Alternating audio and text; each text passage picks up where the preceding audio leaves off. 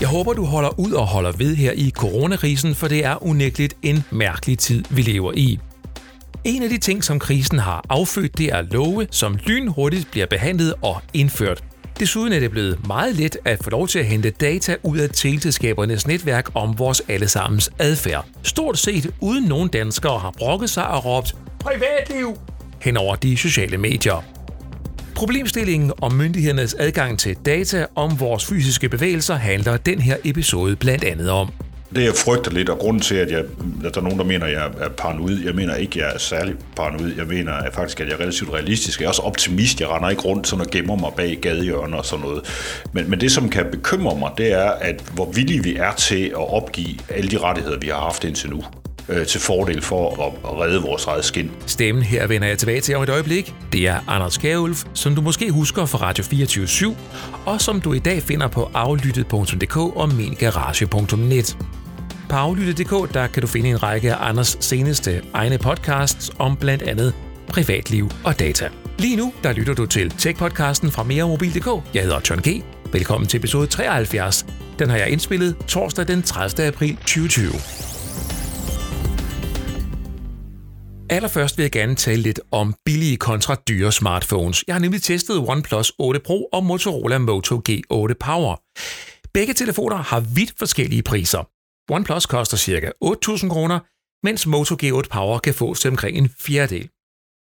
Jeg tror, mange stiller sig det spørgsmål, der hedder, kan det svare sig at give 8.000, 10.000, 12.000 kroner eller endnu mere for en ny smartphone? Mit svar er ikke nødvendigvis. Du kommer uanset hvad kun fra punkt A til punkt B. Det svarer til at gå ud til bilforhandleren og købe en mikrobil. Den er ikke ret dyr, den er heller ikke ret pæn, men du kommer uanset hvad sagtens fra Aalborg til Aarhus til København og hele vejen tilbage igen. Du gør det måske med nogle lidt dårligere sæder og ja, generelt en dårligere komfort. Interiøret er ikke så lækkert, og det er jo ikke det store bling-bling-apparat, der kommer kørende, når du kommer trillende i den her mikrobil på Storebæltsbroen eller hen over Lillebælt, eller til tilbage igen, når du kører mod Aalborg. Du kommer fra punkt A til punkt B eller C, helt uden problemer og til meget lav pris. Sådan er det også inden for den her tech-verden. Altså, hvis du køber en dyr telefon, så kommer du kun fra det ene sted til det andet sted. Sådan er det også, hvis du køber en billig telefon. Lad mig lige starte med at se lidt på forskellene, som i øvrigt er relativt generelle for billige kontra dyre telefoner. Motorola G8 Power den har en ganske fornuftig skærm på 6,4 tommer, et rimeligt kamera i forhold til prisen, og den har en hurtig fingeraftrykslæser, og så kommer den med Android 10, og ikke mindst, og det er det store salgsargument for den telefon, et batteri på 5.000 mAh. Det betyder, at du faktisk kun behøver at lade din telefon op hver tredje dag. Det er ret vildt. Det er en helt magisk oplevelse at have den telefon i hånden.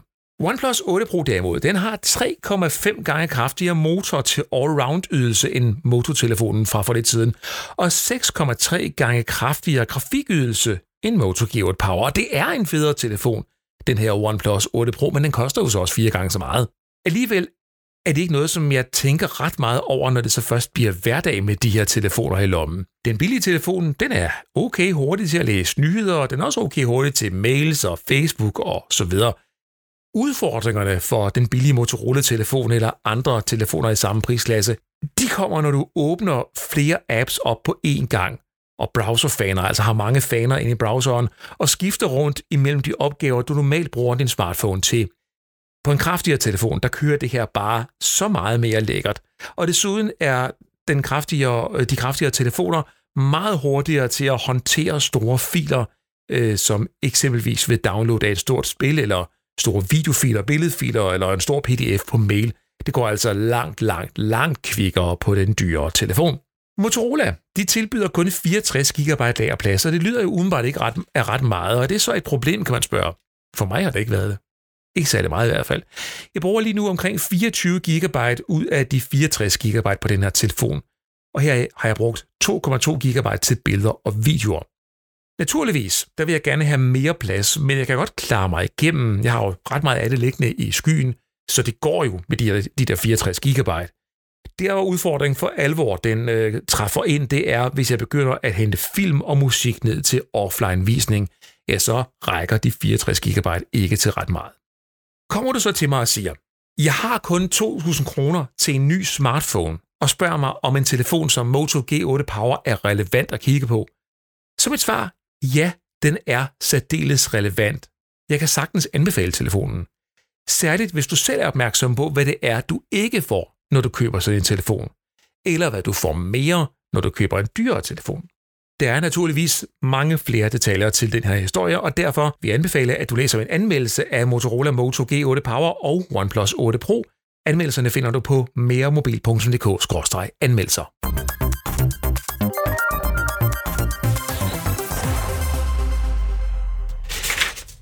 Inden jeg kommer til interviewet med Anders Kjærulf og vores samtale om overvågning af os danskere, og om overvågning er noget, vi skal forvente os mere af fra myndighedernes side i fremtiden, jeg skal jeg lige nå at fortælle lidt om iPhone SE, som jeg lige har afsluttet testen af.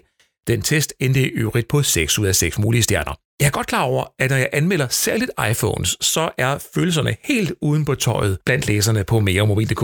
Og det ses i allerhøjeste grad på den her test af iPhone SE. Over 200 kommentarer er der kommet inden for de første to døgn af testen, den var online. Det er jo helt vanvittigt. Lad mig lige fortælle, hvad jeg, godt, hvad jeg synes om den her telefon, inden jeg kommer til en af de her kommentarer, som øh, er kommet, som i øvrigt den allerførste, og i øvrigt også en meget, meget øh, velovervejet kommentar. Fordi det her det er jo en telefon til 3.699 kroner. En telefon, som jeg synes oply- opfylder langt de flestes behov for en smartphone. Men der er selvfølgelig ting, du skal undvære. Trods alt er det, det her jo ikke en high-end topmodel. Først og fremmest, der skal du vide, at du med en mindre størrelse og en lavere vægt på iPhone SE, ja, så får du også en mindre skærm, og du skal virkelig overveje, om du kan nøjes med 4,7 tommer. For i vore dage, hvor skærmen jo i et væk sagtens er over 6 tommer, så kan de 4,7 tommer godt føles en smule lille. Du skal også tænke over batteritiden, for den er forholdsvis ringe på iPhone SE. Der mangler overskud. Du kan sagtens, og jeg kan sagtens køre en hel dag fra morgen til aften uden at lade op. Men så er der også kun en 5-10% tilbage på telefonen, og det fordrer, at jeg ikke sidder og ser film på telefonen hele dagen. Så det mærkes tydeligt i forhold til andre telefoner, at der er altså ikke det her ekstra overskud, når du har den her telefon i hånden med det her forholdsvis lille batteri. Det er telefonens allerstørste problem. Rigtig mange går op i at tage billeder med deres smartphone, og det gør jeg da også. På den her telefon, der får du ikke et topmodelkamera, men du får en telefon, der tager fine billeder. Dog ikke når mørket falder på, så bliver de for alvor udfordret. Og så skal du vide, at den ikke har ultravidvinkel objektiv, så du kan dermed altså ikke tage ultravidvinkelbilleder. Face ID-genkendelse, ja, den findes kun på de dyre iPhones. På iPhone SE, der er du tilbage til en trykknap med fingeraftrykslæser indbygget i knappen. Det fungerer fint, men det er jo ikke et kig ind i fremtiden, det er nærmest et kig hen på et uh, smartphone-museum. Til gengæld, så får du med den her telefon en telefon, der har en lommevenlig størrelse, og du kan faktisk også betjene den med en hånd uden de store problemer. Der er god lyd, der er stabile forbindelser, og som sagt har den en lynhurtig og præcis fingeraftrykslæser. Og så vigtigst af alt, den har processor og grafikydelse fra iPhone 11-serien. Det er altså den samme motor, der sidder i iPhone SE som i iPhone 11, 11 Pro og 11 Pro Max. Og så er den desuden IP67 certificeret, så du kan vælte sodavand ud over mobilen, uden du skal købe dig en ny mobil bagefter. Og så er jeg ret glad for, at den har trådløs opladning, og i øvrigt er hurtig opladning også understøttet, hvis du har en hurtig oplader med USB-PD på minimum 18 watt. Og ikke mindst, så er prisen fantastisk skarp. Det, der gør iPhone SE til et godt produkt i mine øjne, det er, at du får rigtig, rigtig, rigtig mange gode ting og relativt få kompromiser, som man selvfølgelig bare skal kende, inden man køber det. Og så har du altså her en telefon, der er vanvittigt billig, sådan i forhold til, at vi er inde i Apples univers. 3.699 kroner for udgaven med 64 GB. Men, men, men, du skal ikke købe udgaven med 128 GB eller 256 GB, for så bliver telefonen for dyr i forhold til andre telefoner. Det er 64 GB udgaven, du skal fokusere på. Og så tilbage til kommentarfeltet med de over 200 kommentarer, and still counting. Jeg har taget en med fra Christian Tværmos Jensen, og Christian han skriver om min anmeldelse. Følgende. Jeg er helt uenig. Jeg synes nærmest, det er flot og uambitiøst, at et firma som Apple sender den her telefon på markedet. For det første er det jo fire år gammelt design. Det er en forældet skærm, og der er kæmpe kanter omkring den. Og ja, den har et godt kamera, og ja, den bliver opdateret, og ja, den er billig i forhold til iPhone-standard. Men hvorfor udfordrer Apple ikke sig selv og markedet med alle de højt betalte designer og ingeniører, de har ansat i firmaet? Ja, så burde det være muligt at komme med et mere moderne design og en bedre skærm.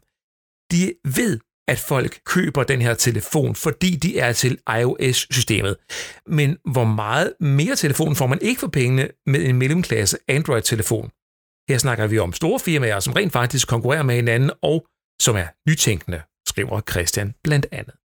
Lad mig lige indskyde, at det er meget svært at finde en mellemklasse Android-telefon til 3.699 kroner, som leverer det, som iPhone SE gør.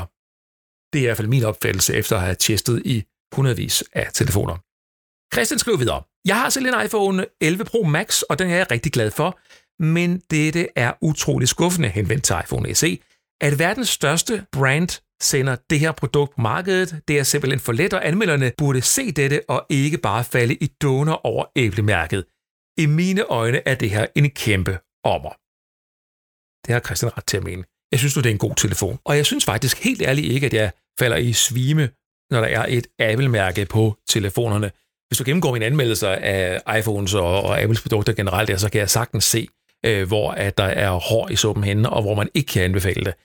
Øh, jeg kan også godt se, hvor, hvor det er modsat. Men øh, bare sådan lige for the record, så har jeg ikke min egen telefon. Det er ikke sådan, at jeg har en iPhone liggende, som jeg bare bruger, når jeg ikke bruger andre telefoner. Jeg bruger altid den telefon, som jeg aktuelt skriver om som den telefon, der er min telefon. Og så bruger jeg den, indtil den næste den, øh, så dukker op. Mindre af den telefon, jeg tester, er så håbløs ringen, at jeg er nødt til at finde noget af det frem. Og så ja, en gang imellem, så kommer der en iPhone frem, fordi at, øh, nu er der sket noget nyt, jeg skal forholde mig til eller prøve af.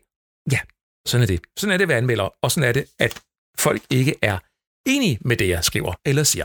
Når det så er sagt, så er jeg rigtig glad for Christians indlæg. Det her det var det første ud af nu over 200 indlæg på anmeldelsen af iPhone SE, for jeg synes, at det var et rigtig flot og velafbalanceret indlæg, som Christian her kom med, som i øvrigt værende selv iPhone-bruger.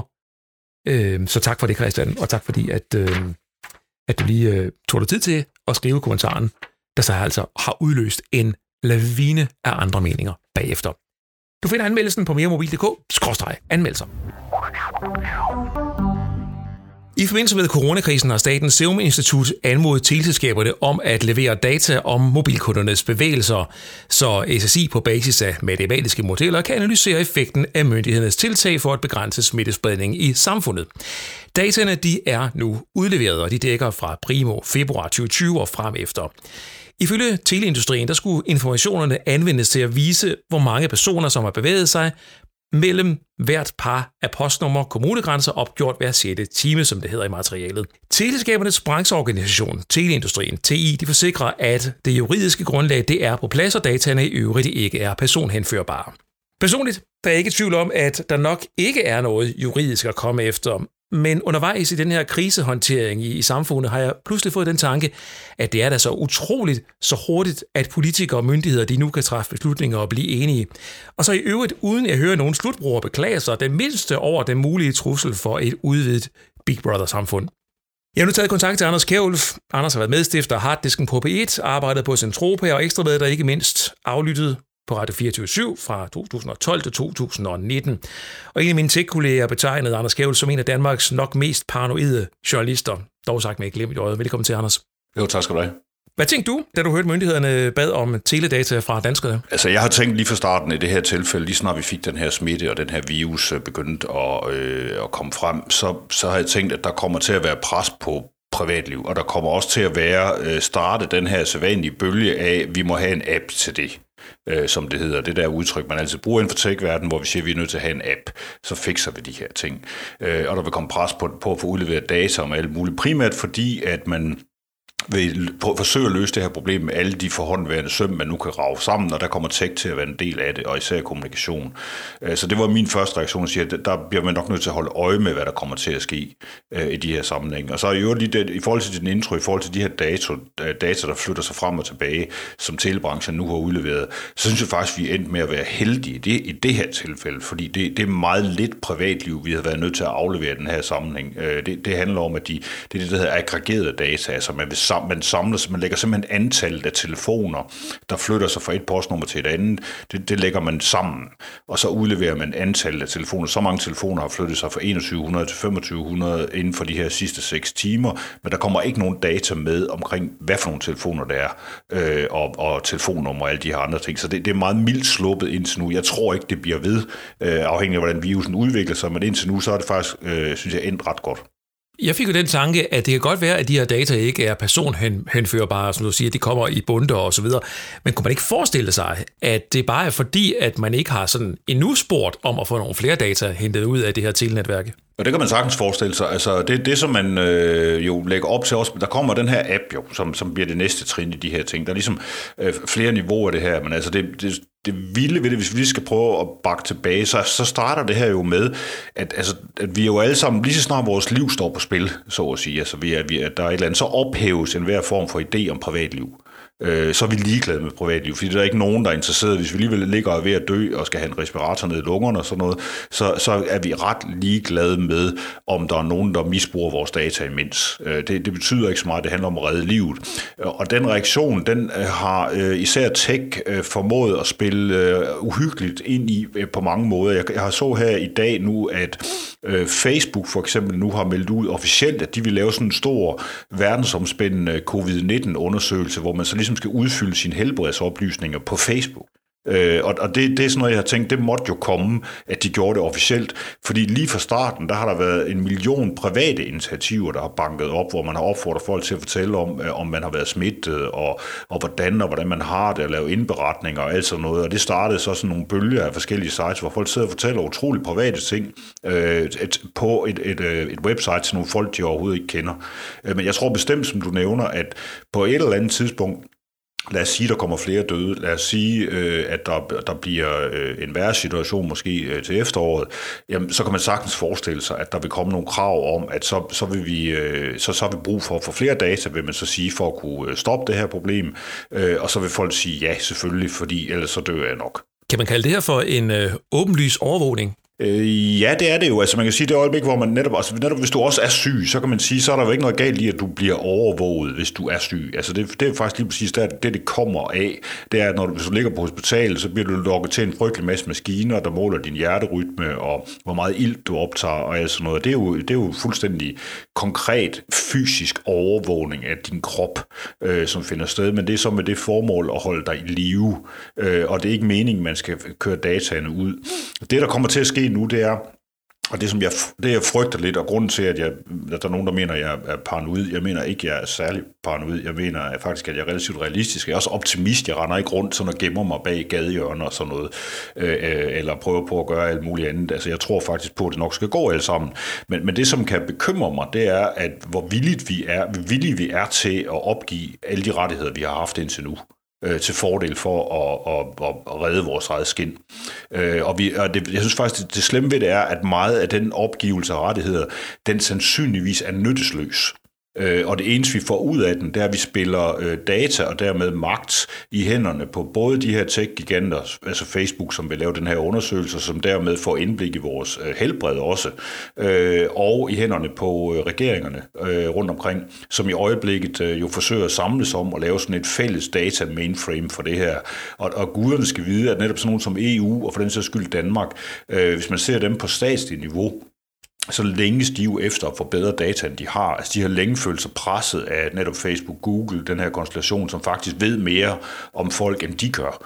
Og jeg tror, det vil være meget fristende, hvis man sidder i dag som embedsmand og sige, kunne vi ikke lige benytte sig af det her nu, vi alligevel er i gang til at få, ligesom at få en ordentlig stor hånd ned i danskernes, øh, hvad hedder det, mobiltelefoner, øh, fordi der Google og Facebook sidder der alligevel, så kan vi lige så godt også få et eller andet. Vi skal bare have en app, så vi kan komme ind og kigge med, øh, og så har vi også de her data, så kan vi også få noget ud af det. Øh, og det synes jeg, jeg synes det sørgelige ved det, det er, at man faktisk ender med at komme til at opføre sig fuldstændig som dem, vi har gået og kritiseret lige før covid-19. Der har vi gået og snakket om overvågningskapitalisme, altså den her indsamling af data med det formål at profilere os og, og datamine så lave det, der hedder social graphs på os alle sammen. Det var vi alle sammen voldsomt meget imod, øh, lige indtil den her covid-19 kom, og, og nu, nu står der simpelthen forslag kø for, hvordan vi, på, hvordan vi på nogen måde kan lave social graph for, hvordan folk bevæger sig, og hvem de er sammen med, og hvor de er henne, og om der er nogen, der har været smittet eller ikke været smittet og sådan noget. Øh, og det er altså gået meget, meget hurtigt, og, og, og min, min bekymring er, at lad os så sige, at den her covid-19, den, øh, den blæser over i løbet af i år eller næste år, at så alle de tiltag, som er blevet indført statsligt, at de fortsætter, øh, fordi at det simpelthen er for fristende til at, til, at man får for mange data, det tør man simpelthen ikke sige nej til.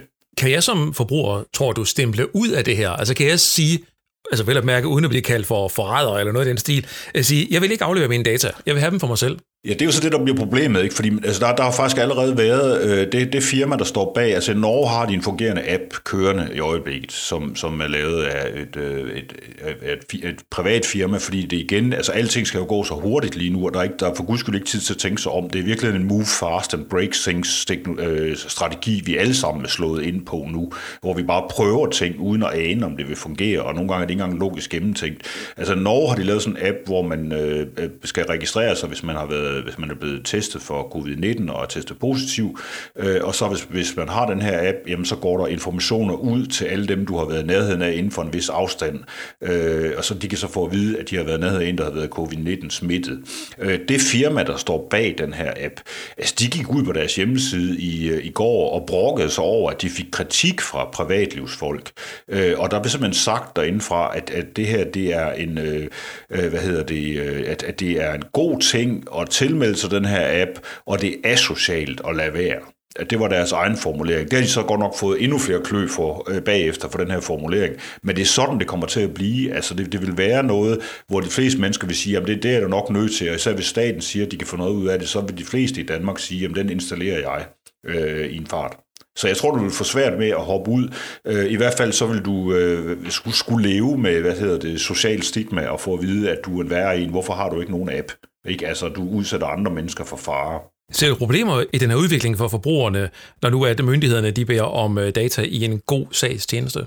Altså, jeg mener godt, man kan bede om data i en god sags tjeneste, hvis man gør det ordentligt og gennemsigtigt, og hvis det er fuldstændig klart, hvad man skal bruge data til. Altså, det gør man for eksempel lige nu med, at man har en, øh, Statens Serum Institut har et, en covid-19 sådan spørgeskema, hvor man skal logge ind med NemID, og så skal man øh, fortælle, hvordan man har det. Altså sådan nogle, netop også en oversigt over ens, øh, ens øh, hvad hedder det, fysiske tilstand i øjeblikket. Det, ideen er både at kunne opsamle nogle, øh, nogle symptomer, og også prøve at, at finde ud af, hvordan tingene sådan spredes, og hvad der sker. Øh, og det er egentlig åbent nok. Altså jeg er lidt bekymret ved at bruge NemID, men det er fordi, jeg generelt synes, at NemID er noget møg. Øh, men, men det er en helt anden diskussion, som vi må tage på et andet tidspunkt. Øh, men men det, det, er så, det, det er så den, vi har valgt som nøglen ind til alt i øjeblikket. Men det virker som et reelt projekt. Man kan forstå, hvad det skal bruges til. Bekymringerne optræder det øjeblik, hvor man begynder, hvis man ikke kan få klarhed over, hvornår forsvinder de her data, altså bliver de slettet og anonymiseret, øh, hvad hedder det, øh, bliver de ikke, bliver de brugt til andre ting bagefter? Er det nogle af de ting, man måske kunne overveje at sælge til nogen? Er det nogle af de data, der skal ud og arbejde, som er yndlingsudtrykket i Digitaliserings- og Moderniseringsstyrelsen i øjeblikket? Det er, at danskernes data skal ud og arbejde, som det hedder, så det private kan få noget ud af dem. Øh, hvornår ved vi, om, der er, om det bliver stoppet det her, eller om det bare om det kører videre, eller om det kun bliver brugt til det, vi bliver lovet? Og der mener jeg, at den, hvis den åbenhed er til stede, og den ærlighed, at man siger, at det her skal kun bruges til det her, ikke til andet, og det giver stole på, jamen så har jeg ikke nogen problemer med at aflevere data på, til staten. Det er vi jo nødt til at gøre øh, det meste af tiden på, på rigtig mange måder. Vi er nødt til at stole på systemerne. Problemerne er, at, at med, med elementer som big data og kunstig intelligens, som, som kører hen over alt muligt andet, så, så begynder der at komme ret meget tvivl om, hvor data egentlig ender henne og hvem der egentlig ender med at bruge dem til sidst. Og det tror jeg, man skal passe enormt meget på med som myndighed, fordi det, under, øh, det, det simpelthen undergraver tilliden til, til, øh, til staterne og myndighederne på længere sigt. Kan man drage nogle paralleller til andre lande eller regimer inden for det her? Vi går jo Kina i øjeblikket, ikke? Altså, vi risikerer i hvert fald at gå Kina. Jeg ved godt, hvis man siger, at det er det, vi gør nu, så, så vil alle folk hyle op om, og det, det vil de med, med rimelighed. Øh, det, det er helt rimeligt, at de gør det, fordi vi er ikke et, et enparti, øh, et parti styre med en øh, livsvaret valgt præsident, der bestemmer for, øh, fuldstændig top-down. Vi er stadigvæk et demokrati, man kan stadigvæk sige regeringen imod, uden at blive sendt i arbejdslejre og sådan noget. Problemet er, at vi kigger på Kina, og så bilder vi os nummer et ind, at de har styr på det her. Det mener jeg i sig selv er et problem, øh, for fordi det, det er ikke sikkert, de har det. Altså Kina gik ud her for, for otte dage siden og fordoblede øh, dødstallet øh, for Wuhan øh, i forhold til det officielle tal, de har givet alle os andre. Nu er det lige pludselig dobbelt så mange, og, og det er jo fordi, de har skjult det, og fordi de gerne vil fremstå som om, at de har styr på tingene. Øh, men de metoder, de har anvendt, det har været massiv overvågning af mobiltelefoner. Det har også været de her apps, man skal installere, som betyder, at man skal have sådan et, et grønt kort i sin telefon for at få lov til at rejse rundt, altså som viser, at man er smittefri og testet.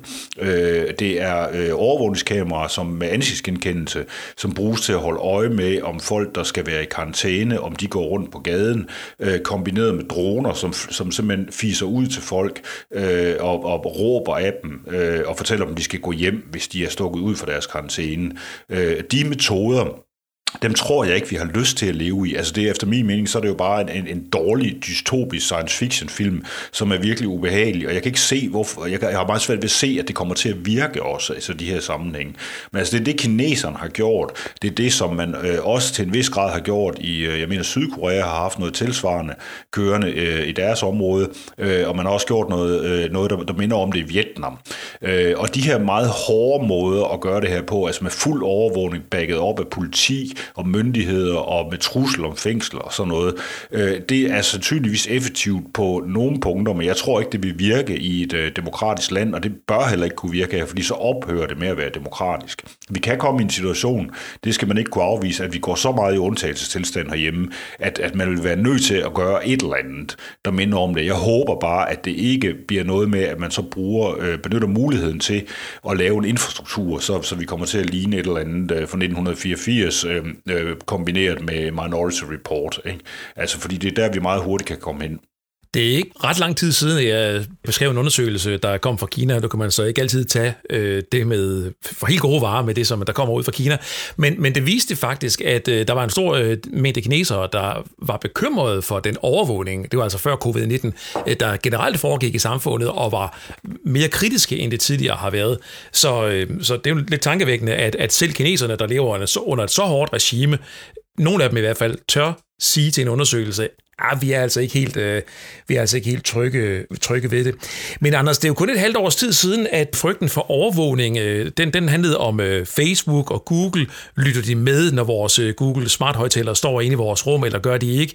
Det er jo faktisk blevet påvist, at de i hvert fald lytter med på, øh, på prøveniveau. Altså de tester, siger de. De har folk siddende, der sidder og lytter øh, på de her øh, demser med det formål, og som det hedder, forbedre øh, deres stemmegenkendelse og sådan noget. Ikke? Altså, så der, er, der sidder nogen og lytter, altså det er bare ikke på den måde, vi tror. Og derudover så er det jo et big data problem, som, som jo handler om, at der bliver opsamlet så mange data, både for de her ting, øh, og, altså for de her højtalere, og fra alt muligt andet, hvor du, hvis du sætter en computer til at lytte på bestemte ord, er det så nogen, der lytter eller hvad? Det ved vi jo ikke rigtigt. Det var et stort samtaleemne, og det var der, der mange, der bekymrede sig om. Men nu med det her øh, fra øh, Statens Serum Institut og regeringen og så videre, og teleindustrien, øh, der har jeg ikke hørt nogen, der sådan har sagt, jo måske dig, men ellers ikke, i, i generelle termer, har jeg ikke mødt nogen, der har sagt, det er godt nok perfekt, det vil jeg ikke deltage i, eller, eller øh, stille sig kritisk over for det. Hvordan kan det være, at vi er kritiske, tror du, over for Facebook og Google, når vi ikke er det, når, øh, når sådan noget her sker? Det er jo, som, øh, som jeg sagde tidligere, fordi at vi frygter for vores liv, og fordi at der, der er vidderlig far for, for enten os selv, eller for, for nogle af vores kære. Øh, og når der er det, jamen så, så ophører som sagt øh, begrebet med privatliv, og så er, vi lidt, så er vi lidt ligeglade med det. Så hedder det bare, at vi skal, vi skal redde øh, os selv. Øh, jeg synes øh, på nuværende tidspunkt, øh, hvis jeg skal sætte en stor positiv hat på, altså at regeringen faktisk umiddelbart har styret sig øh, nogenlunde fornuftigt. Altså de kunne, jeg vil tro, at man kunne have fået gennemført hvad som helst øh, lige i starten af den her øh, pandemi. Der kunne man have, have fået, have fået folk med på, at man skulle have ansigtsgenkendelse op, og vi har fået et fantastisk system kørende fra Kina, og, øh, og vi skal have, hvad hedder det, øh, øh, kameraer, der kan måle folks temperatur på gaderne og alt sådan noget. Øh, det kunne man sikkert sagtens have fået folk med på på det tidspunkt, men det gjorde man ikke, og det synes det, det er et positivt tegn, og det, det tyder på, at, at, man, øh, at, at der ikke er den der øh, længsel efter at lukke samfundet ned på den måde, som man har gjort i Kina, hvor, man, hvor, hvor vi jo taler med styre, som er nervøse for deres egen befolkning, og som har et behov for at have den under kontrol. Øh, og, det, og det gør man så ved at sætte det her system op med en, med en frygtelig masse kameraer og ansigtsgenkendelser og udskamninger, og at du automatisk bliver opdaget i stort set alt, hvad du foretager dig øh, i, i de her sammenhæng. Og det, det, øh, det, det, der er ikke meget, der tyder på umiddelbart, at vi, at vi kommer til at gå samme vej herhjemme endnu, men altså, det er jo ikke, altså dagen er ikke slut, det forslaget kan nå at komme øh, senere hen her i løbet af i dag. Men som sagt, så tror jeg bare, at vi, altså, folk er villige til at acceptere rigtig meget, øh, når, når der er nogen, øh, når der er selvbred står på spil. Øh, og, øh, og så er vi villige til at sige, fordi det går nok, vi regner jo med, at det går væk igen, at det ikke skal være en permanent tilstand. Og jeg mener, det må være det helt afgørende for, uanset hvad man gør lige nu, det er, at man siger til sig selv, at ligesom med de øh, nye love, man har lavet, altså solnedgangsklausuler for øh, epidemilove og sådan noget, som betyder, at de falder væk til marts næste år automatisk, og skal i hvert fald skal i givet fald gen øh, vedtages øh, og igennem en fuld behandling, at det er det samme, vi bør gøre med alle de her tiltag med apps og sådan noget, at sige, at det er det øjeblik, hvor faren er overstået, eller hvilket jeg faktisk synes er endnu vigtigere, hvis det viser sig, at det ikke virker imod det, vi havde tænkt os, det skulle gøre, så skal det væk. Øh, og det, og det, må, det må være det, vi holder fast i. Og så længe vi gør det, så er jeg ikke så nervøs. Her til sidst, Anders, er du bekymret? Jamen altså, øh, jeg synes, det er svært at være anden bekymret. Jeg tror jeg faktisk, at hele Danmark er bekymret i øjeblikket, og jeg tror også, at hele verden er bekymret. Altså, vi, de fleste af os øh, befinder os, jeg tror, det er over halvdelen af jordens befolkning, befinder sig på nuværende tidspunkt i, øh, en eller anden form for lockdown.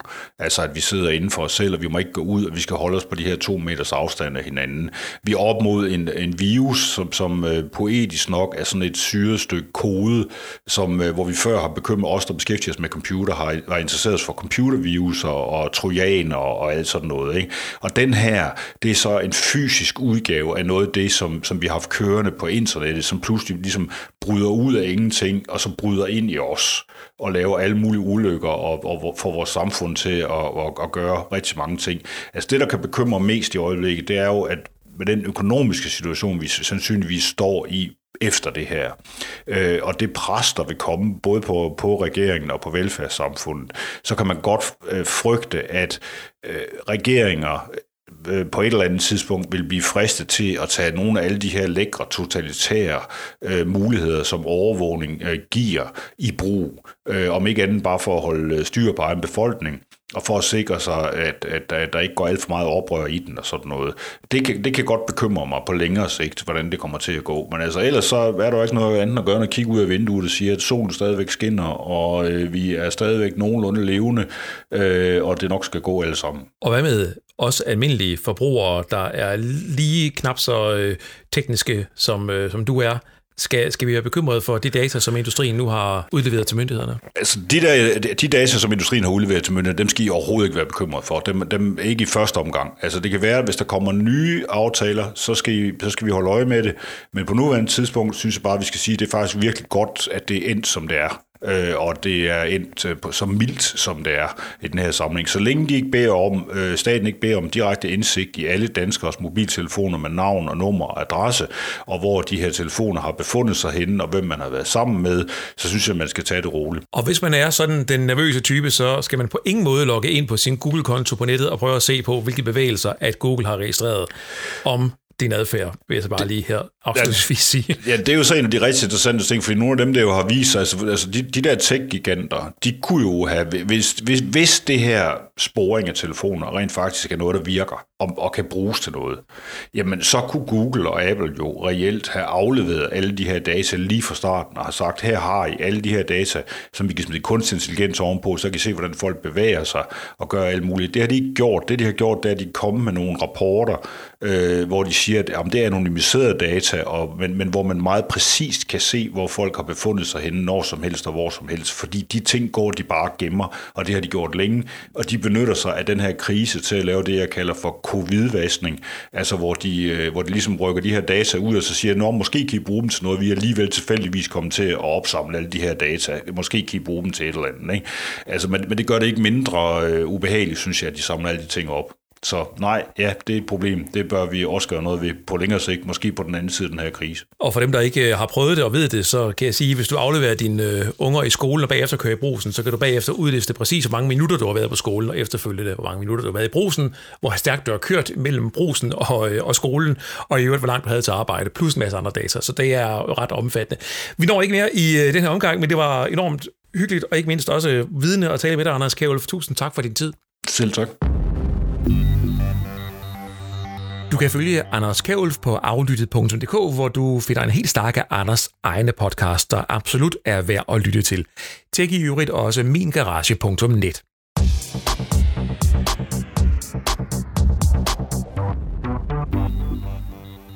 Hvis du endnu ikke har hørt min podcast-episode, hvor jeg sammen med Peter Gottschalk fra Lyd og Billede vender hver en sten omkring Huawei P40 Pro, så vil jeg gerne anbefale dig at lytte til episoden. Den hedder episode 72 det virker øh, på mig som om, at det er meget halvfærdigt. Altså ikke alene mangler der en masse apps, men, men det er også som om, at der er en masse øh, sådan konvergens, altså alt det her, der foregår på kryds og tværs bag kulisserne, som ikke rigtig virker. Good hardware ruined by the lack of apps. Og det kan vel ikke siges meget mere præcist. Efter episode 72, den kom online, så fik jeg den tanke, hvorfor er det egentlig kun Huawei, som amerikanerne er ude efter? Hvad med OnePlus, ZTE, Xiaomi, Lenovo, Motorola osv.? De er jo alle sammen kinesiske. Hvorfor er Trump-administrationen ikke sur på dem? I den kommende episode 74, der håber jeg at have en ekspert med, som kan besvare netop det spørgsmål, hvorfor er det kun Huawei, at det går ud over? Over det seneste lange stykke tid har vi haft mega travlt på meremobil.dk med at klargøre et nyt design til siden. Det er særligt min tekniske guru, der har ligget nede under serveren og trukket i kabler og rodet i filer for at få det nye design klargjort. Når du kommer ind på meremobil.dk, så vil du nok tænke, at designet minder ret meget om det gamle design, der har været syv år i luften. Og det er egentlig ikke fordi, at vi har haft lyst til at skifte design, men der har været noget teknisk, der har gjort, at vi simpelthen har været nødt til at opgradere til en, øh, en ny design, designskabelon, og ikke mindst også sikre, at vores backend den er fremtidssikret, således at vi ikke bliver udsat for hackerangreb blandt andet. Den største forskel er nok, at vi nu har en betydeligt bedre mobilversion, og faktisk der kommer 70% af de besøgende på meremobil.dk fra en mobilenhed. Tjek det ud. Jeg håber, at du vil synes om designet. Og så håber jeg også, at du synes om podcasten her. Hvis ikke, så er du velkommen til at komme med efterkritik. Du kan skrive til johng her er du også velkommen til at aflevere inputs til podcasten eller idéer til fremtidige episoder. Jeg hedder John G. Ha' det godt.